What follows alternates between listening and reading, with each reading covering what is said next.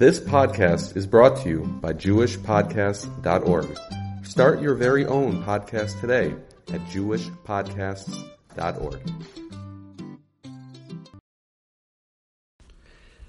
Welcome once again to Rabbi Hamawi's podcast.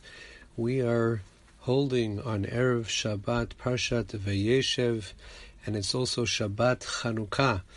It's a time of miracles, and we're celebrating the holiday of Hanukkah. The rabbis told us that we have to light a menorah in a house. Where do we light the menorah? We try to light it by the window where people on the outside they can see to celebrate the miracle, lifarsem et harmes et anes, to publicize the miracle that once happened to us many, many years ago when there was a jug of oil the whole Beit HaMikdash, all the oil was contaminated except for one jug of oil, and that jug of oil really should have lasted only for one day, one night, but it lasted for eight days. The famous miracle that everyone talks about. I have just one simple question. Why was it that Chazal told us, the rabbis told us, that we should light this menorah in the house? We light it in a house, or we light it in a, a Beit Knesset, in a synagogue. But if someone is traveling and they're sleeping, let's say they're camping out in the field, there's no mitzvah to light the candle, a menorah, out in the open, just in an open field. We're supposed to light the, the menorah in a house. What's the concept of lighting the menorah in the house? Why did the, the rabbis institute this mitzvah in such a way? Why not light it wherever you are? Light it in a car, light it in a boat, light it in an airplane, light it on the street. Why, why did they say to light it in a, in a house? So we have to understand that the miracle of Hanukkah was a miracle that happened in the Beit HaMikdash.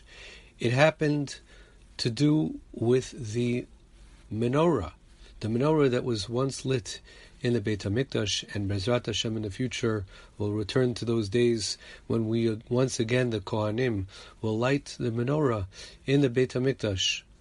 But until then, perhaps the rabbis are telling us that this menorah that we light in our houses and we light in our synagogues, that represents the menorah of the Beit HaMikdash. And perhaps they are telling us that we really have to transform our houses and our synagogues into a Beit HaMikdash. Just like the Beit HaMikdash is the source, the makor of spirituality. All our prayers, when we pray, we pray towards the east, we pray towards Israel. If a person is in Israel, they pray towards Yerushalayim. If you're standing in Yerushalayim, you pray towards the Beit HaMikdash. All our prayers pierce the walls of heaven. They go through the gates of heaven by going through the Beit HaMikdash and then going straight upwards. They travel to the Beit HaMikdash and then they travel straight up to the Beit HaMikdash that there is in the heavens up above. Which means that the the source of all spirituality is really in the Beit HaMikdash. But we have to make our houses and our Batei Knasiot, our synagogues, we have to make them into miniature Batei Mikdash. So perhaps it is for that reason that the rabbis told us that we should light our menorahs in our houses because our houses are supposed to be supposed to become the protective environment that we once had in the Beit HaMikdash. The rabbis also tell us that when we light the menorah, we're supposed to gaze, we're supposed to enjoy the lights of the Hanukkah menorah. We don't count our coins to the light of the menorah, but we look and we enjoy the radiance of the light, the special light that emanates from the menorah. What's so special about that light that comes from the menorah? The light that comes from the menorah, in that light, hidden inside that light, is a special light called the Or Haganuz. It's a hidden light, a special magical light that was that was only in creation in the beginning of creation. Hashem, when he created the world, and he said he or originally the rabbis tell us that there was a special light that went out, but it was too strong for everyone, and Hashem had to hide that light, and He had to reserve it for the tzaddikim, for those that are very righteous, because it's too powerful. That light is too powerful. But for a couple days during the year, during the holiday of of Hanukkah, Hashem puts that light that really came from the Beit HaMikdash, He puts it into our menorah, and that emanates into our house. And we're supposed to stand there by the first half an hour of the lighting of the of the candle menorah. We're supposed to gaze. We're supposed to look at that light and to enjoy it, take it in, soak it on, soak it in. That radiance that comes from the Or HaGanuz, the special, hidden, magical light that is contained in the lights of the menorah. The rabbis also tell us that the menorah is supposed to be lit within the first ten tvachim supposed to, of the ground. It's supposed to be lit low down. We don't put it high up. If a person puts the menorah all the way high up, we'll just think that it's just a regular light. It's not a regular light fixture. It's a special light that's supposed to be placed within the first ten tvachim, the first eighty to hundred centimeters of the ground. Why? The first reason, the most obvious reason, is to show that this is a special light. This is the light of the Hanukkah menorah. But perhaps there's also another idea, and that idea is that it's showing us that on the holiday of Hanukkah we have the opportunity to raise up from the from the lowest depths.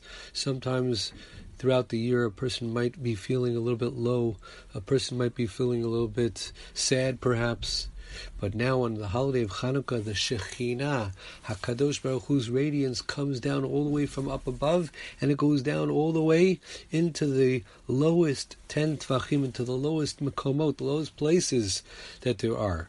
And that is a tremendous inspiration for us because we know that Hashem is coming down to greet us, even lower than what we had by Matan Torah. It says that when the Jewish people accepted the Torah on Har Sinai, Mount Sinai, the Shekhinah, the holy divine presence, came down until 10 tvachim from the ground. It didn't go lower. But on the holiday of Hanukkah, the last holiday that we have, holiday of Hanukkah, the Shekhinah comes even within the lowest 10 tvachim of the ground. And that's such a beautiful idea, such a beautiful inspiration. So we have to remember when we light the the lights of Hanukkah to remember that this is Hashem. He's coming down to within the lowest places, and we're supposed to soak in that radiance of the of the Torah of Hashem, the Or special hidden light, the Or Haganuz. And when we when we think about those concepts, so then we're imagining also that we're like Aaron Kohen, we're like Aaron in the Beit HaMikdash lighting the menorah. Our house is really supposed to be a very special spiritual home, spiritually protected from all of the outside influences. Perhaps that's why we put the menorah by the window, not only as Persuminisa to personify the miracle that once happened, but also to show that our house is a protective spiritual force field from all the outside forces in the world. May it be Hashem's will that when we light the menorah, we imagine that we are in the Beit HaMikdash, and in that merit, Bezrat Hashem, we will be Zocheh, Bezrat Hashem, to once again light the lights of the menorah in the Beit HaMikdash, B'mhera v'yameinu, Amen.